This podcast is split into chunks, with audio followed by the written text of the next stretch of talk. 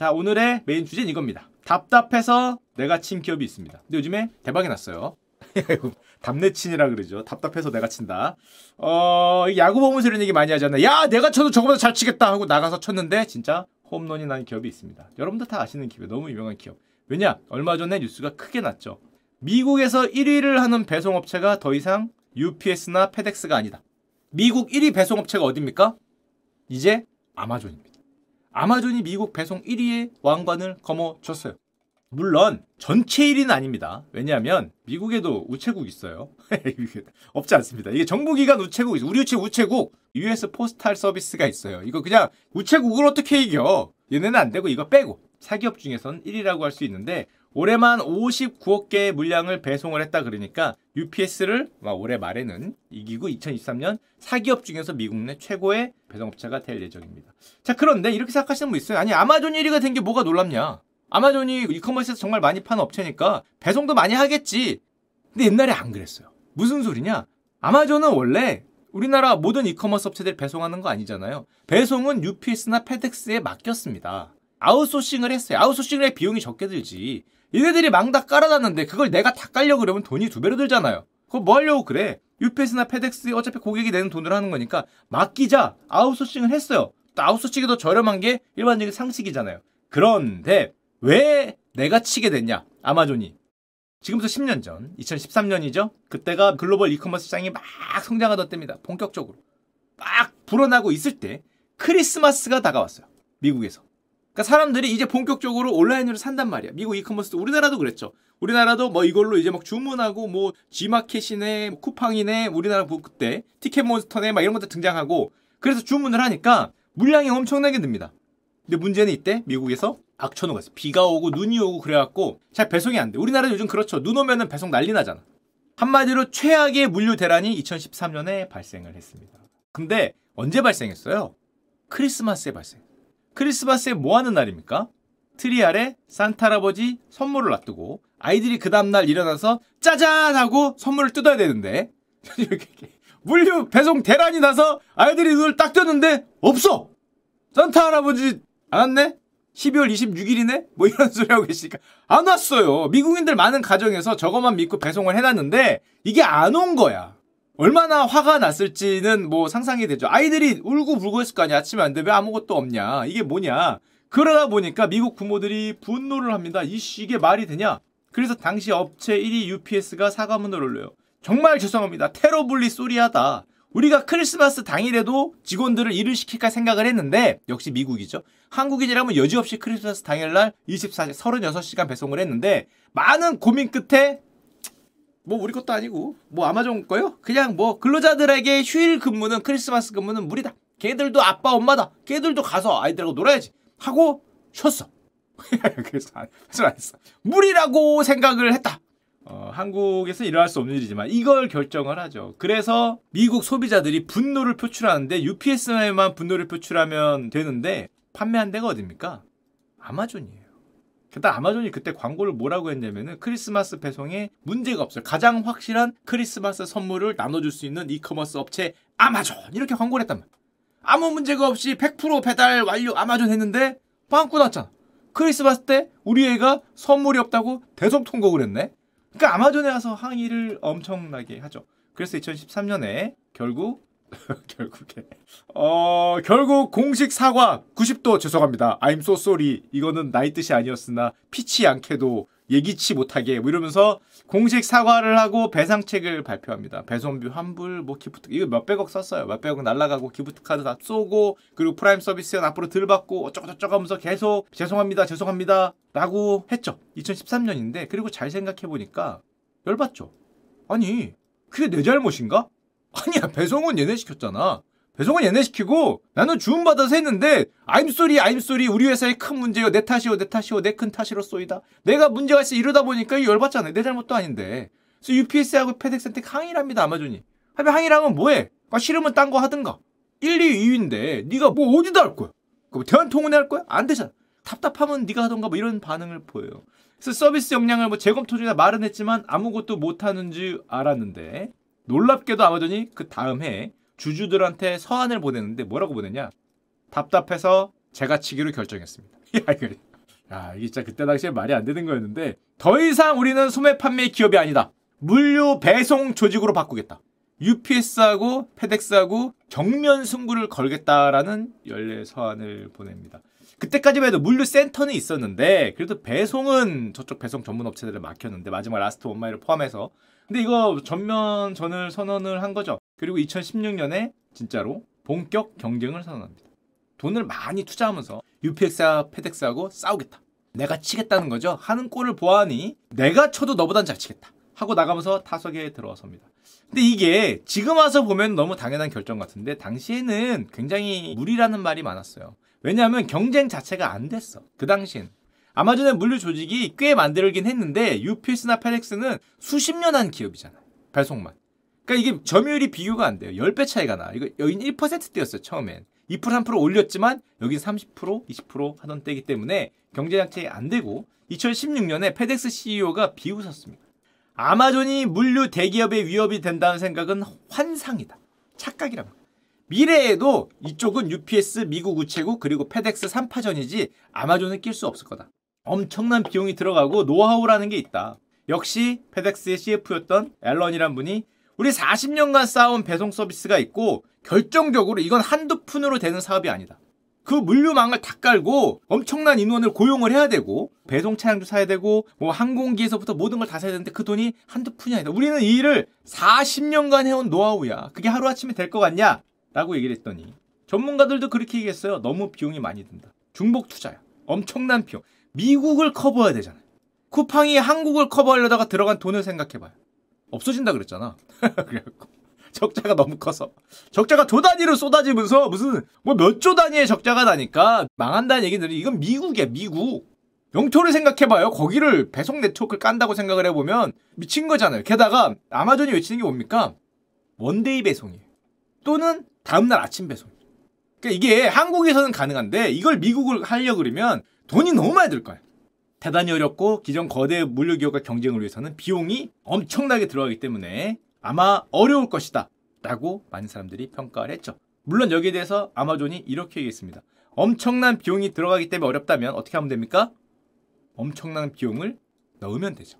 네, 이게 그 전형적인 천조국식 사고방식이죠. 아, 엄청난 비용이 들어가서 어렵습니까? 그럼 엄청난 비용을 넣으면 되죠. 돈으로 밀면 되잖아. 아마존이잖아. 그때는 그런 생각 안 했는데 조금 있다가 막 2천조짜리 기업이 되죠. 몇조 달러짜리 기업이 되는 아마존이잖아. 폭발적인 물류센터 설립을 하는데요. 엄청난 비용을 넣습니다. 얼마나 엄청난 비용을 넣냐면 아마존이 돈을 못 번다는 소리 그렇게 많이 들었어요. 이 아마존 e-commerce가 정말 오랫동안 적자입니다. 지금도 돈 못 벌어요. 계속 적자가 왜? 계속 뭘 해? 미친놈들이 뭐 이렇게 만든단. 이렇게 만드니까 물량 공세를 퍼붓죠. 2020년 기준으로 초거대 fulfillment 센터가 미국에 110개라 그러는데요. 이거 옛날 거고요. 지금 훨씬 더 늘었다고 할 수 있고 게다가 2015년에 본격적으로 들어가는데 아마존 프라임 에어라고 화물 항공사도 설립합니다. 항공기가 67대, 2028년까지 200대의 항공기니까 한 대 얼마인지를 생각해보면 비용이 뭐 얼마가 들어가는지 알 수 있으실 거고요. 게다가 당시에 너무 비용을 많이 쓰니까 여러분들 기억하시죠? 이거 회사는 큰데 돈을 못 벌어. 실적이 애플이나 뭐 마이크로소프트 이런 데에 비해서 돈 버는 게 너무 작아요. 적자 폭을 뭐 있네 없네 뭐 만에 하네 뭐 이런 얘기를 하고 뭐 이런단 말이야. 비용이 너무 많이 들어가니까 굳이 그렇게까지 해야 되냐? 근데 이 와중에 아마존은 뭘 했냐? 시장에 들어가서 가격 경쟁을 합니다. 어, 대단한 기업이긴 해요. 뭐 그런 거 중요하지 않다는 거죠. 그 돈 조금 더 벌고 덜 벌고가 뭘 중요해? 돈을 다 쏟아붓고 그 와중에도 치킨 게임도 해. 가격을 내려. 죽으라는 거죠. 가격을 내려. 가격을 내려서 점유율을 차지하는 전략. 이게 아마존이죠. 전형적인 아마존. 가격을 내려서 점유율을 차지해서 독점이라는 욕도 안 듣고 압도적인 시장을 점유하는 게 아마존인데 이걸 합니다. 전형적인 작전을 하면서 결국에는 현재까지 오다 보니까 점점점 늘어나는 거죠. 2018년에 미국 인구의 72%라고 하는데 그 2018년 얘기고요. 지금은 거의 대부분의 지역을 커버할 정도로 컸다고 할 수 있고 2020년에 페덱스를 역전합니다. 점유율 0%인 게 엊그제인데 쫙 올라가서 22%를 되면서 페덱스를 역전하고 또 팬데믹 기간에는 돈을 더 써서 자사의 네트워크 사이즈를 수백 개의 물류 창고를 더 건설해서 2년 동안 두 배로 확장했다. 왜냐하면 이때 물류 동맥경화 일어나면서 물류 기업들이 돈을 많이 벌었어요. 비싸지니까 가격이 올라가니까 번 걸로 더 투자를 해서 사이즈를 두 배로 확장을 하고 그리고 아마 여러분들 기억이 나실 겁니다. 2012년에 아마존이 물류센터 이 키바라고 옛날에 슈컬리도 나왔는데 조그맣게 왔다 갔다 하는 로봇 있죠. 지금 몇 대가 있냐? 2023년 기준으로 이게 75만 개 있고요. 2024년에 100만 대를 목표로 하고 사람보다 로봇이 더 많다고 얘기를 하죠. 그리고 2022년에 로봇 8을 공개합니다. 요거. 근데 이거 자동차 만드는데 많이 보이네요. 띠띠띠띠 이거 공개를 하는데 잠깐 보여드리겠습니다. 이것까진 이해했어요. 이것까진. 자동 분류 로봇 Sparrow라고 한답니다. 저런 식으로. 그래 그래 뭐 이것까지는 오 오케이 오케이 오케이 이거 뭐 이런 거 할 수 있지 충분히 예상할 수 있는 로봇이었죠 그리고 뭐 이것까지 아실 필요 없지만 자동 분류도 요즘 로봇이 합니다 Sequoia라고 이것도 2022년에 요 뒤에 있는 게 Sequoia예요 촉촉촉촉 분류돼서 나오는 거 그리고 2023년 올해 디짓이라는 애를 공개했는데요 나 이거 보고 어 어어 어, 어. 여기서 많이 보도된데 새로운 이족 로봇 디짓을 공개합니다 얘를 물류센터에 투입을 하겠다는 거죠 이동하면서 물건을 잡고 다룰 수 있는 이동용 로봇이다. 그래서 야 이거 살짝 봤는데 보여드리겠습니다. 이제 실전 투입을 한다는 애입니다. 서 있죠?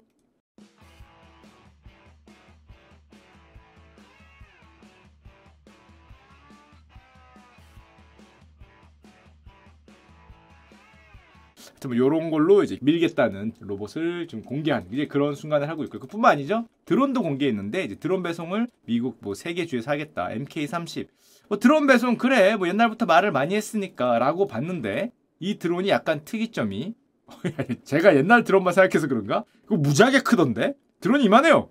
어, 야 크구나 생각보다. 야 이만한 이거 뭐 거의 비행기에 가까운 점점 커지는 것 같은데 이런 드론도 공개했습니다. 게다가 아마존 저렇게 사실 배짱으로 부릴 수 있는 건 우리나라에서도 뭐 쿠팡이 몇 조 손해를 봤는데 얘네는 옛날에 한번 나왔죠. 소비가 미쳤죠. 특히 잠깐 딴 얘기지만 요번에 미국이 어떤 때였냐면은 11월 말이 11월 23일 목요일이 추수 감사절이고요. 24일 금요일이 그 유명한 블랙 프라이데이입니다. 가격 막 깎아주는 날. 25, 26일이 주말이고요. 27일 월요일이 사이버 먼데이라고 미국식 온라인 쇼핑 대할인 날이에요. 23일부터 27일까지 미친 듯한 소비 기간입니다. 그래서 요번에 차원이 다른 소비라는 표현이 나오는데 블랙 프라이데이 당일에는 소비가 전년 대비 2.5% 1억 9천만 명이 소비자가 출동을 했고요. 특히 이번에는 온라인 거래가 폭발적으로 늘어서 전년 대비 7.5%가 상승했다 그럽니다. 얘네는 그냥 돈 쓰는 거죠. 98억 달러 아, 뭐 엄청난 돈을 쏟아부었다고 할 수 있고요. 그리고 아까 말한 사이버 먼데이 온라인 지출도 124억 달러. 돈을 뭐 엄청나게 쏟아붓는 이런 시장이니까 수요가 받치니까 뭐 이런 일을 할 수 있었는데 결론적으로 4년 만에 배송 물량을 아마존이 3배로 늘려서 답답해서 내가 친 그 결과 요번에 1위에 올라갑니다.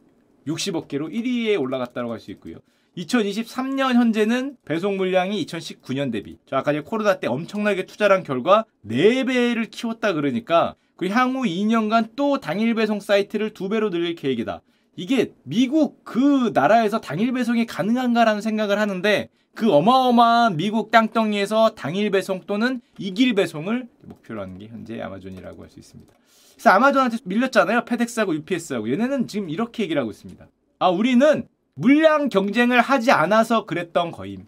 우리는 싸구려는 배송 안 해. 적자잖아. 수익성 있는 배송에 집중했기 때문에 그런 거지 돈 되는 것만 했고 싸구려를 걔들이 가져갔을 뿐이다 라고 위안을 하고 있고요. 특히 페덱스는 이게 맞나 싶은데 걔네가 와서 자기를 때렸잖아. 그러니까 나도 치겠다. 독점을 깨겠다는 거죠? 네가 깨질 것 같은데. 그래도. 야 아마존이 니네 배송업체 와서 널 팼다고 네가 전자상거래 들어가서 네가 아마존을 패겠다고 뭐 그럴 수도 있죠. 꿈은 뭐 모르는 거니까 꿈은 크게 꿔야 되는 거긴 한데 아마존을 넘어 전자상거래에 초점을 맞추고 있다라고 합니다. 그러니까 서로가 서로를 머리를 깨버리겠다는데 야 깨질 것 같은데 하여튼 이런 꿈을 꾸고 있다라고 하고요. 참고로 아마존은 사실은 이게 역사와 전통이 있는 전략이에요. 답답해서 한 사업이 아마존이 또 하나 있습니다. 뭘까요?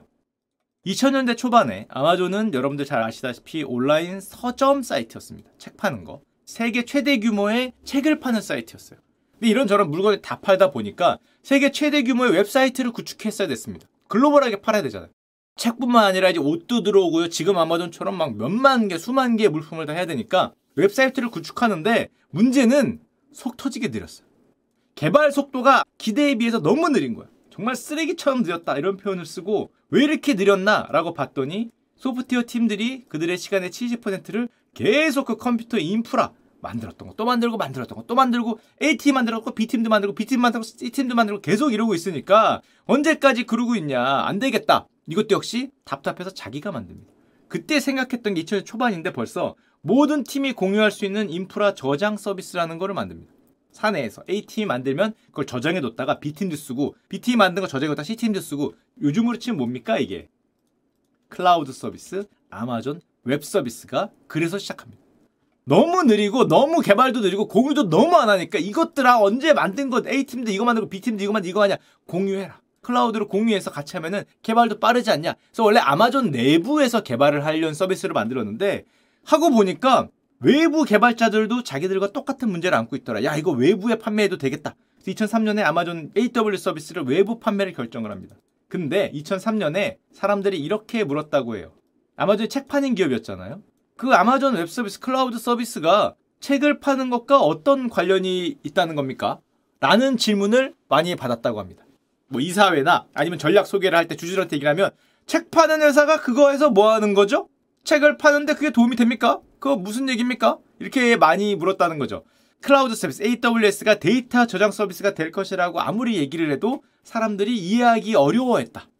사실 10년 전에도 클라우드라고 사람들이 이해를 잘 못했어요. 그거 하드에 저장하면 되잖아. USB 뭐 디스크에 저장하면 되잖아. 뭐 이런 거였는데 너무나 새로운 개념이었다는 거죠. 그리고 사실은 아마존 웹 서비스가 이것 때문에 엄청난 성공을 했습니다. 이것 때문에. 왜? 사람들은 이해하기 어려워했고 너무 새로운 개념인데 이게 무슨 말이에요? 경쟁자가 없었다는 말. 한동안 만들었는데도 AWS의 잠재적인 경쟁자들이 따라하질 않더라. 보통 저런 거 누가 잘 되면 잽싸게 복사해갖고 같이 막 경쟁을 해 시장을 나눠 먹어야 되는데 좀 뭐야 저거? 쟤네 뭐 하는 거야? 책 만드는 회사가. 아무도 아마존을 경쟁할 만한 그런 소프트웨어 기업으로 보지 않았기 때문에 당시 거대 소프트웨어 기업들이 따라하지 않았고 이거를 제프 베조스가 나중에 이렇게 얘기했습니다. 이건 기적이었다. 비즈니스 기적이 일어났다 우리는 무려 7년간 경쟁자를 만나지 않았다 안 따라한다는 거죠? 제가 뭐 하는 건지 몰라서. 그게 돈이 되겠어? 뭐 이렇게 생각하고 야 쟤네 뭐하냐 서점회사가 이렇게 생각을 해서 7년간 그거를 혼자 시장을 개척하다시피 하니까 지금의 아마존 앱 서비스 AWS 뭐 시장의 절대 강자가 됐고 나중에나 마이크로소프트가 들어오잖아요. 내가 아는 한 이것은 비즈니스 역사상 가장 큰 행운이었다. 경쟁이 없는 시장은 이렇게 큰 시장이 말도 안 됐고 지금 이게 현재 아마존 영업이익의 거의 대부분 75% 이상을 책임지는 게 AWS죠. 여기 여기 위에 있는 게 아마존 영업이익이고 AWS가 거의 다 영업이익을 책임집니다. 여기서 번 돈으로 사실 이커머스 거 만드는 거죠. 이커머스 만들고 물류센터 만들고 하는 게 이제 그래서 생겼죠. 그래서 결론적으로 지금 와서 보면 정말 그 답답해서 내가 쳤는데 지금의 아마존 물론 주가 많이 떨어졌죠. 왜냐 돈을 못 벌거든. 저런 식으로 하니까 돈을 잘 못 벌긴 하는데 뭐 두 번 다 홈런을 친 이제 그런 내용이라고 할 수 있고 그리고 아마존 팔로워로 아주 유명한 기업 있죠. 어딥니까? 쿠팡이 아마 이런 전략을 좀 많이 따라하는 이런 모습을 보이고 있으니까 뭐 소비자 효용은 좋아지는 게 아닌가 생각을 합니다.